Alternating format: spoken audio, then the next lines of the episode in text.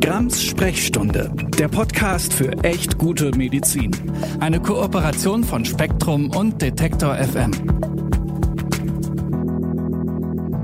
Hallo und herzlich willkommen zu Grams Sprechstunde, dem Podcast für echt gute Medizin. Mein Name ist Nathalie Grams-Noppmann. Ich bin Ärztin und Autorin und hier sonst immer auf der Suche nach echt guter Medizin in Deutschland. Aber mich macht wie sicherlich viele von euch, die Lage in der Ukraine echt betroffen und auch irgendwie hilflos.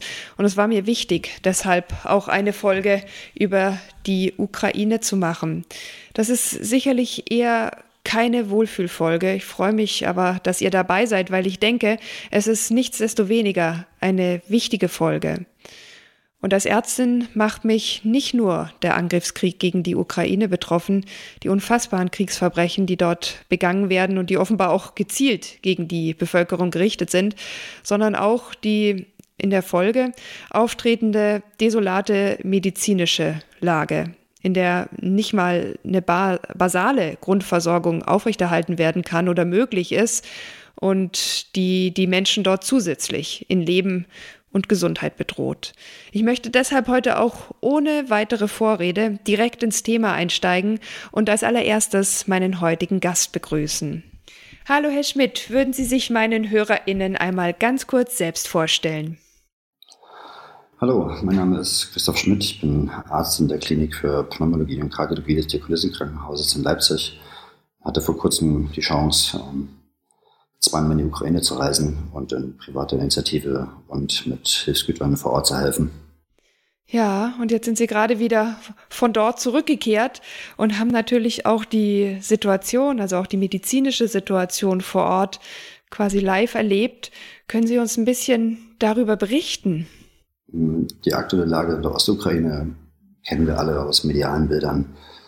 Wobei man auch hier sagen muss, dass im Vergleich zu polnischen TV-Sendern die Bildauswahl hier doch schon da verläuft. Mhm. Was wir hier kaum kennen, ist die Lage in den westukrainischen Städten, die, was betrifft selbst Provinzkrankenhäuser, ähm, aktuell von Geflüchteten nahezu überflutet werden und dem aktuellen Ansturm kaum gewachsen sind. Mhm. Man muss sich hier überlegen, dass die Versorgung schon vor Ausbruch des russischen Angriffskriegs auf die Ukraine nicht mit westeuropäischen Standards zu vergleichen war. Nun zeigt sich eben doch ein deutlich handlungseingeschränktes Versorgungssystem gegenüber einer ganz neuen Dimension am Bahnhofsbedarf mit teils auch ja, komplexeren Krankheits- und Verletzungsbildern. Ja, ist überhaupt so eine medizinische Grundversorgung noch möglich?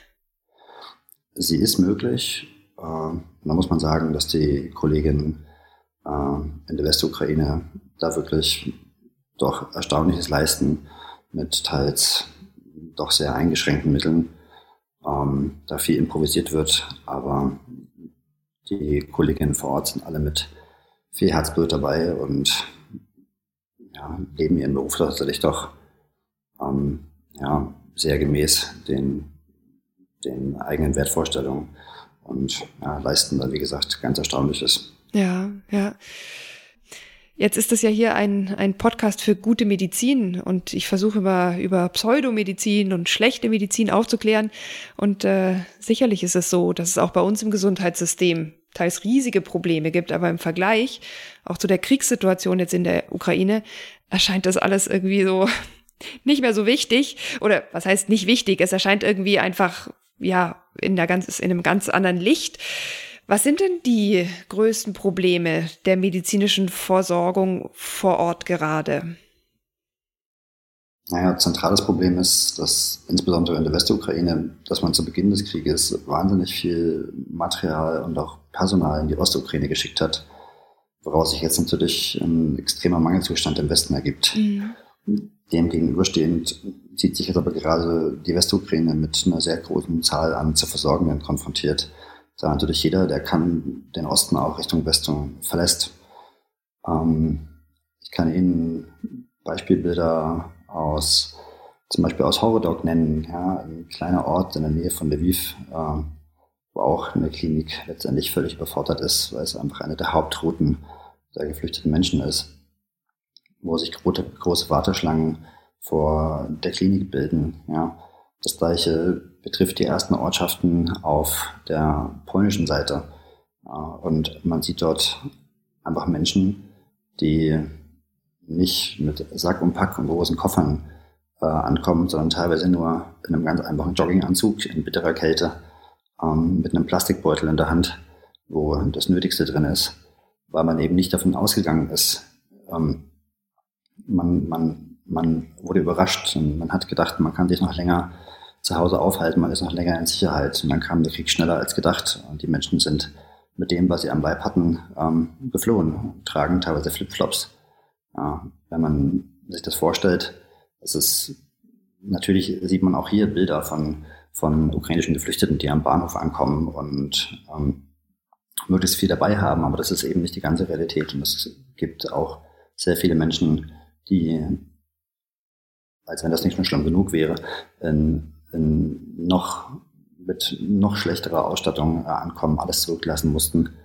Ähm, man sieht an den Grenzübergängen, ähm, zum Beispiel am Grenzübergang Korschewa, wo große Busse mit geflüchteten Menschen ankommen, die die Grenze Richtung Polen überschreiten wollen, die die Busse dann verlassen müssen, ähm, ohne, ohne jegliches Hab und Gut dastehen, dort teilweise über Stunden in der Kälte stehen müssen, während die Kontrollen der Gepäckstücke vorgenommen werden. Ähm, da sieht man weinende Kinder, die frieren. Ähm, das ist alles schwer zu ertragen. Ja. Und auch da findet kaum in dieser Grenzregion, wo es eigentlich, wo die Menschen nun erwarten, nun in Sicherheit zu sein, findet kaum eine gezielte Hilfe statt. Ja. Ähm, letztendlich kommen die Menschen da ja auch an mit Alltagserkrankungen wie Diabetes, mit Herzinsuffizienz etc. haben haben ihre Diuretika oder haben ihr Insulin nicht dabei, weil man einfach aus dem Nichts herausgeflohen ist ähm, und nun dasteht und dann auch noch solche, ja, letztendlich doch unter Umständen auch retraumatisierten ähm, Vorgänge an den Grenzen über sich ergehen lassen muss. Ähm, das ist einfach, ja, es ist schwer, sich das mit anzuschauen. Und gut, wenn einmal die Grenze passiert ist, dann findet auch die Hilfe statt, ja, so improvisiert sie auch sein mag. Ähm, aber auch hier ist, denke ich, großer Nachbesserungsbedarf, wie man das vielleicht weniger traumatisch gestalten kann und ähm, unbürokratisch gestalten kann, für Geflüchtete diese Grenze zu übertreten. Zu der tatsächlichen ähm, Situation der erkrankten Menschen in den ukrainischen Krankenhäusern und vor den ukrainischen Krankenhäusern vor allen Dingen, die ich gesehen habe, möchte ich, denke ich, eher keine zu detailgenauen Bilder, ähm, Bilder abgeben. Okay. Wir sprechen nachher auch noch drüber, ob man da von hier aus irgendwie helfen oder zumindest aushelfen kann. Ja, ich meine, wir haben ja wahrscheinlich alle diese die Bilder gesehen von der Notfallkrankenstation irgendwie im Keller in zerbombten Gebäuden und auch unter den widrigsten, auch wirklich widrigsten hygienischen Bedingungen. Ich habe Bilder und Berichte gesehen von improvisierten Intensivstationen, Bilder von gebärenden Frauen wirklich in, schlichtweg in Trümmern. Und der Krieg ist gerade für kranke Menschen, für behinderte Menschen oder Menschen in gesundheitlichen Krisen wirklich barbarisch. Und dazu kommt natürlich auch noch die Covid-19-Situation. Jetzt haben Sie ja auch bestimmt mit vielen KollegInnen vor Ort gesprochen. Was brauchen die gerade? Was können wir auch von hier aus tun? Oder vielleicht auch, was konnten Sie tun, wenn Sie dort waren? Und wenn Sie wieder hinfahren, was ist dann so ein bisschen das Ziel, um zu helfen? Ja, wichtig ist hier vor allem, mit den Kolleginnen vor Ort im Gespräch zu bleiben und genau zu fragen, was braucht ihr? Mhm. Ähm, die Spendenbereitschaft hier in Deutschland ist wirklich hoch und das ist was, was die ukrainischen Kolleginnen sehr schätzen und dankbarst anerkennen. Eine Schwierigkeit hierbei ist aber, dass teils relativ ungezielt gespendet wurde. Uns haben Berichte von Kolleginnen erreicht, nachdem beispielsweise Teilgüter von medizinischen Geräten wie Endoskopen geliefert wurden, wobei die nötigen Beigeräte wie Endoskopietürme und Lichtquellen gar nicht vorhanden sind. Mhm. Genauso wie Beatmungsgeräte, zu denen die Beschlauchung gar nicht verfügbar ist. Ähm, und Transporte dieser Art binden finanzielle und personelle Ressourcen, die man im Moment aber möglichst gezielt nutzen muss, um effektiv zu helfen. Was es also mehr braucht, sind ärztliche Kolleginnen in den Spendenzentren, die einfach durch ihr Fachwissen sinnvoll sortieren. Genauso wie es noch mehr ärztliche Kolleginnen hier braucht, die sich überlegen, mit welchen improvisierten Mitteln man diesen oder jenen Eingriff vornehmen kann, sich hier Notlösungen überlegen, diese mit ukrainischen Kolleginnen besprechen und so gezielt Lieferungen vornehmen können. Was wir konkret tun konnten, war koordiniert durch Ostap Manviev, von Leipziger Freund, dessen Vater selbst Arzt in der Ukraine ist, eine große Hilfsgüterlieferung mit sechs Beatmungsgeräten, Defibrillatoren, Ultraschallgeräten, chirurgischem Instrumentarium. Und das ist wirklich ein großes Problem in der Ukraine.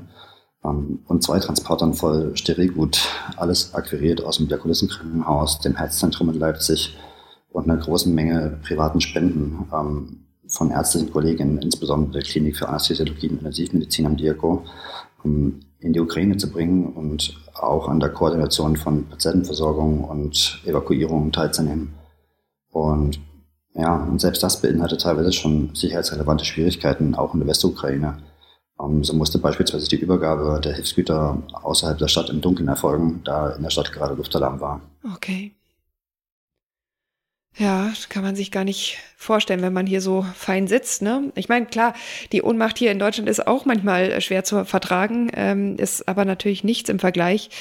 Die Frage ist natürlich, und Sie haben es selber auch schon angesprochen, wie kann man von hier aus helfen und wohin kann man spenden? Wo kommt es sinnvoll an und kann sinnvoll verwendet werden? Ja, natürlich kann man ähm, an die bekannten großen Organisationen spenden, sei es jetzt Ärzte ohne Grenzen, das BRK oder Vergleichbares. Mhm. Ähm, was ich persönlich darüber hinaus empfehlen kann, ist einen Blick auf die dezentralen Organisationen zu werfen, wie die Humanitäre Hilfe Ukraine e.V. in Leipzig zum Beispiel. Ähm, solche Organisationen verfügen oft über ein ausgezeichnetes Transport- und Kontaktnetz, das eben noch dahin liefert, wo große Organisationen aus Sicherheitsgründen eben nicht mehr tätig werden können. Mhm. Ich packe die, die Links mal in die Show Notes, dass man das auch findet. Mhm.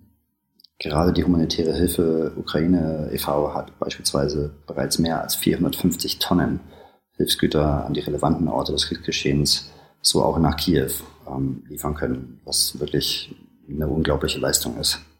Okay, es ist, äh, Sie haben es ja auch angesprochen, teilweise fehlen äh, Medikamente, teilweise fehlt so Sachen wie Kontrastmittel. Da hatte ich auch gesehen, dass es auch ähm, äh, Apotheken gibt, so wie Ärzte ohne Grenzen gibt es ja auch Apotheken ohne Grenzen. Ist das vielleicht auch noch was, was Sinn macht? Definitiv. Letztendlich macht im Moment alles Sinn, was was, was man geben kann, was vor Ort gebraucht wird. Mhm. Ähm, die große Schwierigkeit ist eben nur, die sinnvolle Organisation. Ja, und eben sich die Frage zu stellen, wie kann ich möglichst zielgerichtet helfen? Ähm, wie kann ich die Ressourcen, die zur Verfügung stehen, so effektiv nutzen, dass ähm, damit das maximale Outcome erzielt werden kann? Mm, ja. Sie haben auch gesagt, es ist wichtig, mit den KollegInnen vor Ort zu sprechen. Jetzt haben Sie ja mit einem Kollegen gesprochen und der hat auch was zu sagen. Dear German colleagues, we have received your help from Leipzig and are grateful to you.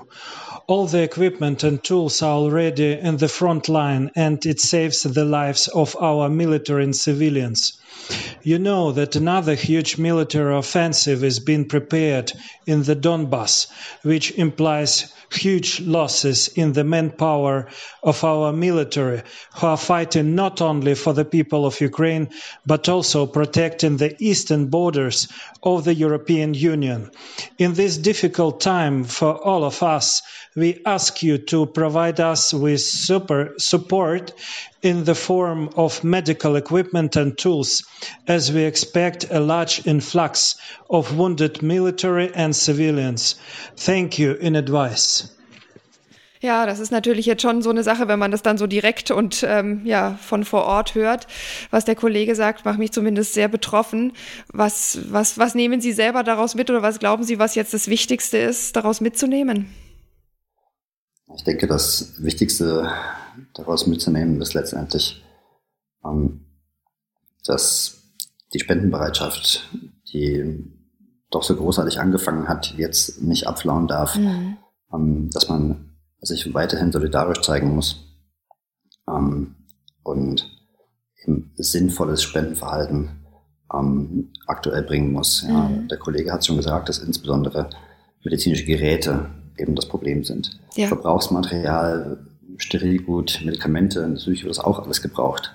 Und die Schwierigkeit ist eben das, dass man hier mit komplexen Erkrankungen und Verletzungen zu tun hat, ähm, die von den Kolleginnen vor Ort schon unter widrigsten Bedingungen behandelt werden. Und dazu braucht es eben Gerätschaften. Also die, das, der zentrale Bedarf, der im Moment einfach besteht, ähm, liegt in Gerätschaften, sei es diagnostische wie auch therapeutische Gerätschaften, Ultraschallgeräte, äh, Hilfsmittel für Röntgendiagnostik, chirurgisches, äh, chirurgisches Instrumentarium, Beatmungsgeräte.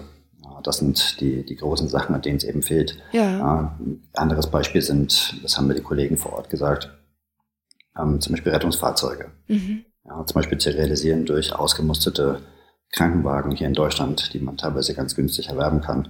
Ähm, weil teilweise selbst in der Westukraine, ja, ich nehme da mal Lviv als Beispiel, ähm, wo da ist das mit den Krankenwägen einfach ein bisschen anders organisiert als hier in Deutschland. Hier ist es so, dass ähm, die meisten Krankenhäuser dort ihre eigenen Rettungsfahrzeuge vorhalten. Mhm. Die sind alle in die Ostukraine entsendet worden. Ähm, und allein in Lviv, zum Beispiel im Railway Hospital, ähm, gibt es im Moment keinen Krankenwagen. Okay. Das sind Schwierigkeiten, die man sich hier so nicht vorstellen kann. Ähm, ich denke, dass man ja, dieser Bitte, die der Kollege da an uns richtet, äh, genau zuhören sollte und sich überlegen sollte, wie kann man das realisieren. Ja, jetzt ist es ja so, dass äh, einige Menschen zumindest aus der Ukraine es zum Beispiel über Polen nach Deutschland oder auch in andere europäische Länder äh, schaffen und dann natürlich auch hier medizinische Versorgung brauchen und insbesondere im Rahmen der Covid-19-Pandemie vielleicht auch rasch eine Impfung.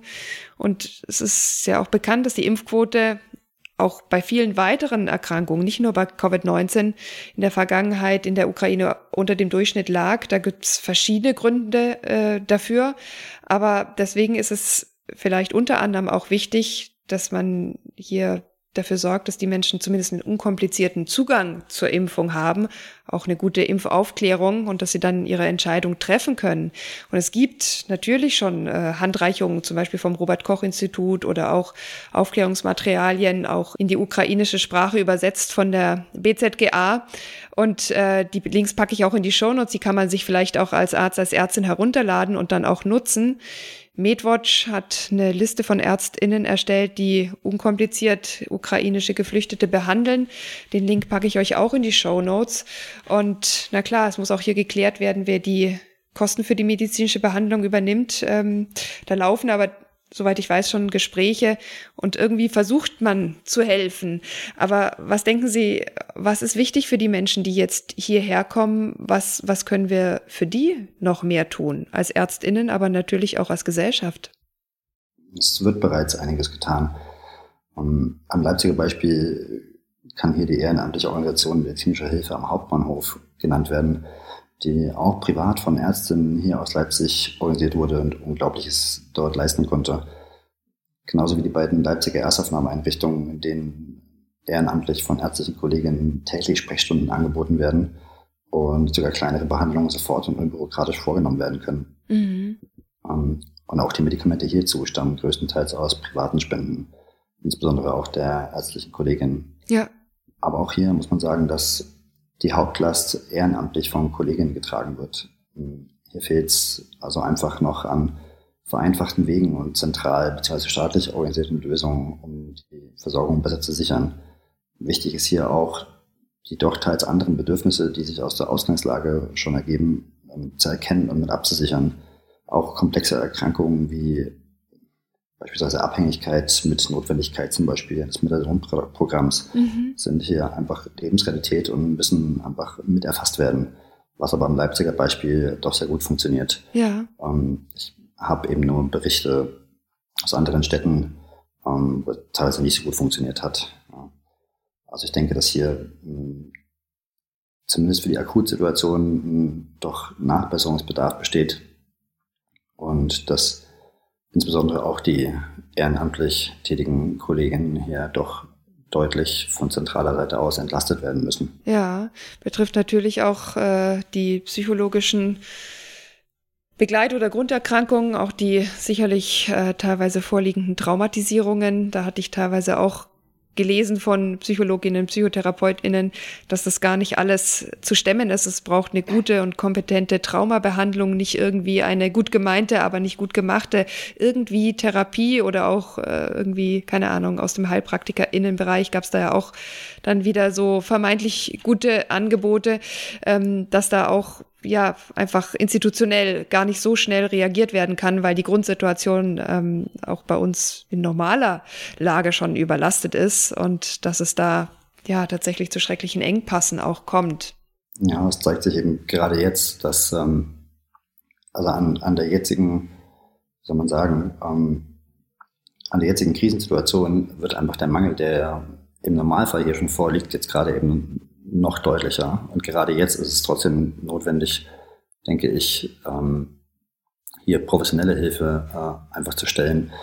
Wir müssen ja hier auch davon ausgehen, dass hier wirklich sehr, sehr schwere Traumatisierungen ähm, vorliegen, die doch eindeutig auch als gut gemeint ist, nur in die Hände von professionellen Psychotherapeutinnen gehören.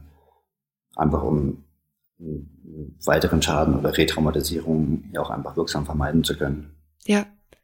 Ja, und das ist, wie Sie auch sagen, in der normalen Situation schon schwer genug. Jetzt sind auch viele Kliniken und auch natürlich Ärztinnen durch die Covid-19-Pandemie und durch die Überlastung auf Station natürlich auch schon am Ende ihrer Kräfte. Und äh, es ist einfach, da treffen jetzt wirklich zwei furchtbare Szenarien aufeinander und irgendwo sieht man nicht so ganz, wie das menschenmöglich gelöst werden kann. Ähm, deswegen ist es irgendwie auch aus der Warte heraus einfach ein furchtbar trauriges Thema. Ist ja bei uns auch, äh, selbst wenn wir eigentlich ein sehr reiches und natürlich irgendwo auch ein relativ gut funktionierendes Gesundheitssystem haben, dass wir auch total am, am Ende laufen, äh, oder? Das wird in Leipzig wahrscheinlich auch nicht anders sein. Das ist auch hier nicht anders, nein. Ja. Was ist denn so das, wo Sie sagen, wo Sie vielleicht auch selbst in Ihrem, ja, total ehrenwerten Wunsch zu helfen, ähm, an Grenzen gestoßen sind oder auch auf Schwierigkeiten gestoßen sind, die es dann konkret schwierig gemacht haben zu helfen? Oder Sachen, wo Sie sagen, oh, da müsste man einfach auch Helfende entlasten oder die Situation für die, die wirklich was tun wollen, über Spenden hinaus, ähm, zu erleichtern?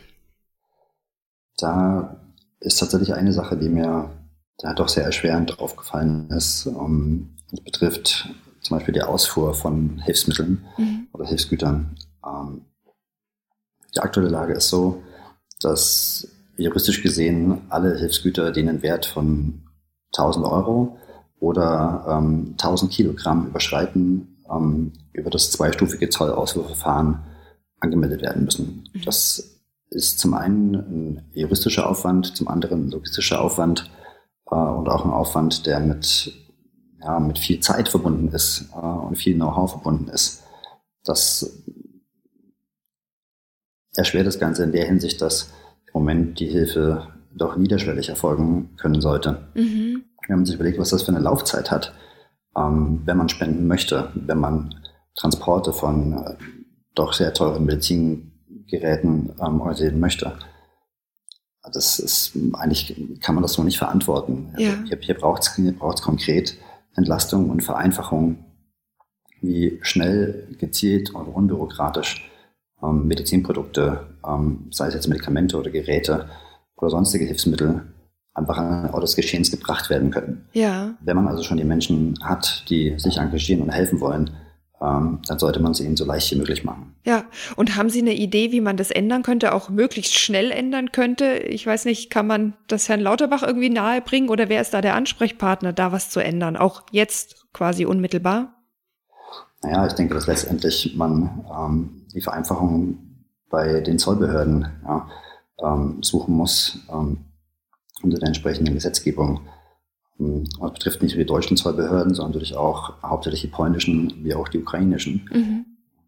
Aber ich denke, irgendwie muss man sich an einen Tisch setzen und Lösungen finden, ähm, wie die doch guten Absichten leichter umgesetzt werden können. Weil die Zeit rennt. Ja? ja. Und wenn man sich überlegt, was die Ukraine im Moment höchstwahrscheinlich zu erwarten hat, ähm, wird es bald noch einen deutlich größeren Bedarf an ähm, Hilfsgütern geben.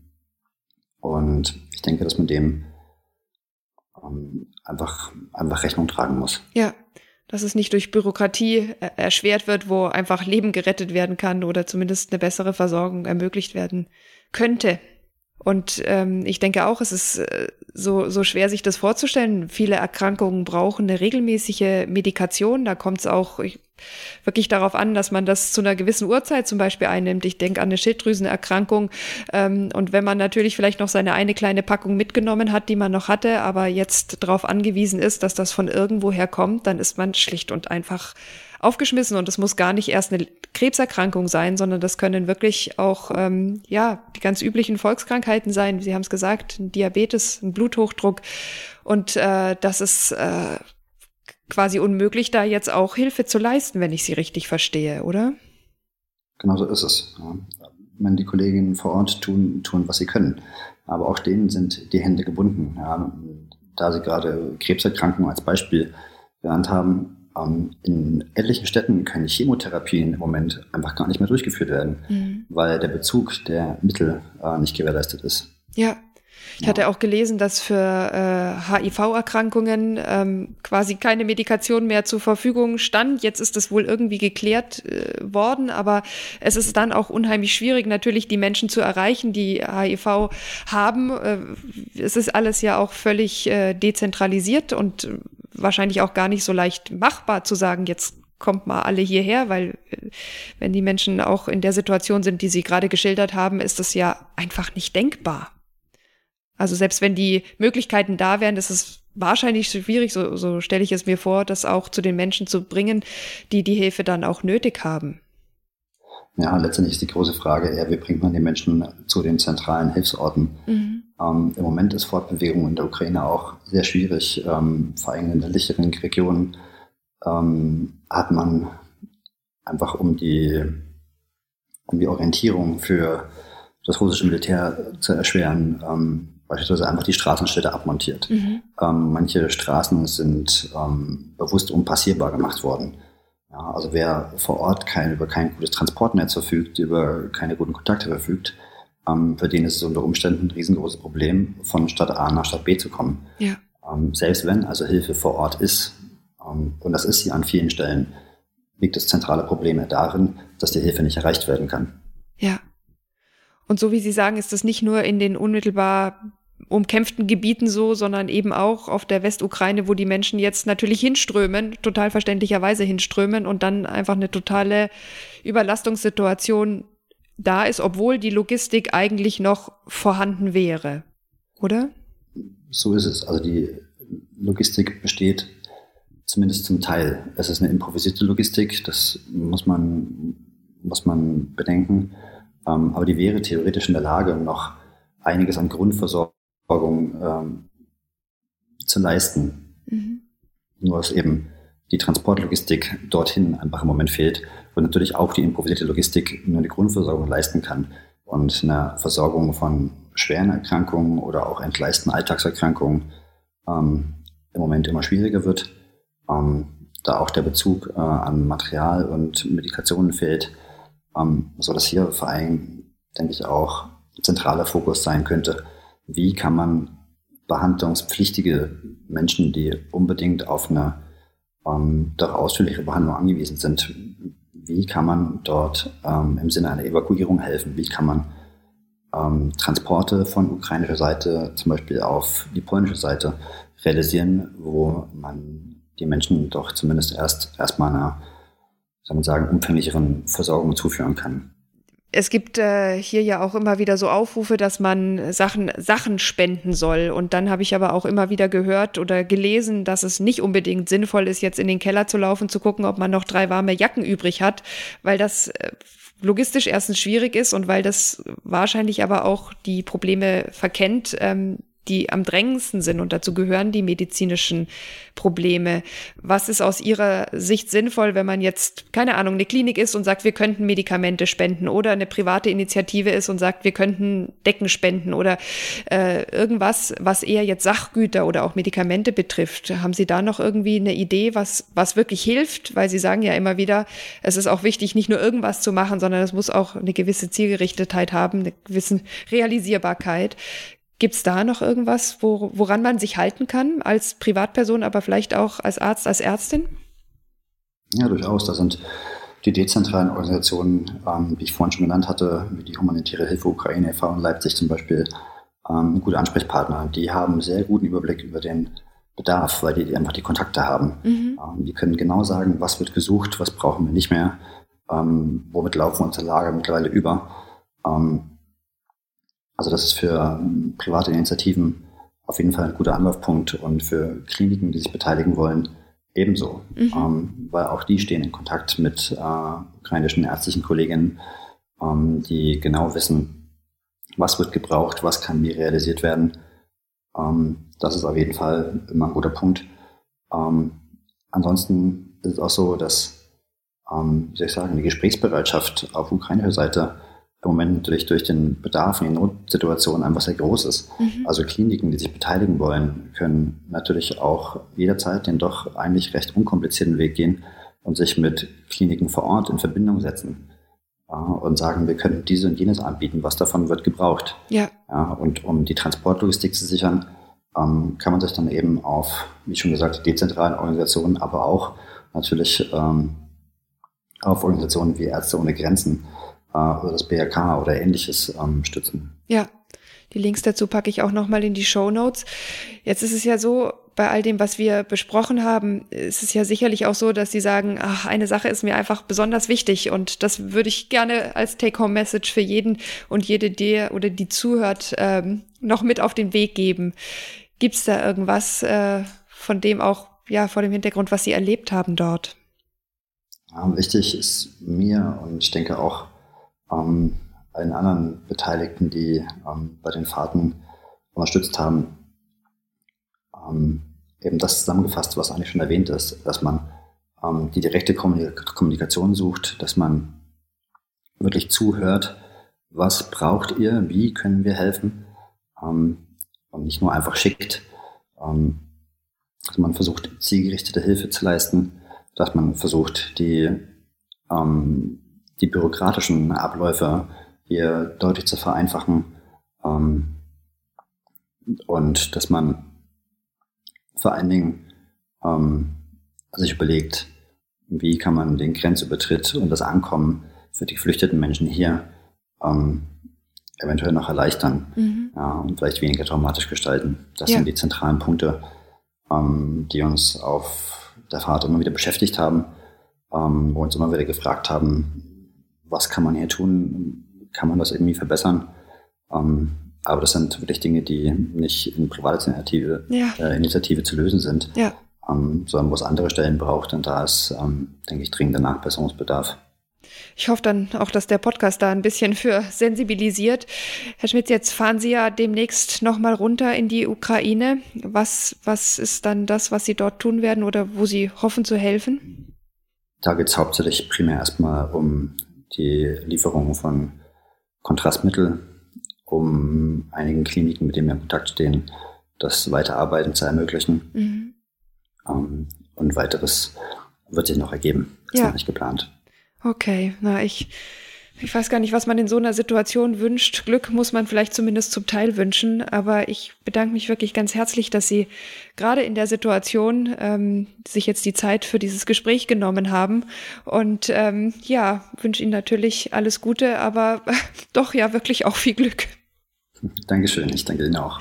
Und wenn ihr wissen wollt, wie ihr helfen könnt, wie ihr vielleicht spenden könnt, dann packe ich euch einige Links diesmal in die Show Notes. Und ich freue mich natürlich auch, wenn ihr diese Podcast-Folge teilt, denn ich denke, das Wichtigste ist, und das hat auch Herr Schmidt betont, dass wir nicht aufhören zu helfen. Am Anfang war die Betroffenheit bei uns groß, aber natürlich, man gewöhnt sich auch an die schrecklichsten Situationen und die schrecklichsten Nachrichten und dass die Spendenbereitschaft weiterhin hoch bleibt, nicht nachlässt und vielleicht sich sogar noch mal intensiviert, wenn jetzt auch noch mehr Angriffswellen bevorstehen. Das ist mir persönlich auch besonders wichtig und echt auch ein Anliegen mit dieser Podcast-Folge. Insofern, wenn ihr möchtet und wenn ihr könnt, macht locker, was ihr locker machen könnt. Und insofern kann man ja vielleicht auch ein bisschen der eigenen Ohnmacht hier zu hocken und nichts tun zu können entkommen, indem man wenigstens Geld oder auch Sachmittel spendet und damit einen kleinen Beitrag leistet. Ich bedanke mich, dass ihr heute auch diese Folge bei mir gehört habt und wir hören uns wieder in zwei Wochen bei Grams Sprechstunde, dem Podcast für echt gute Medizin.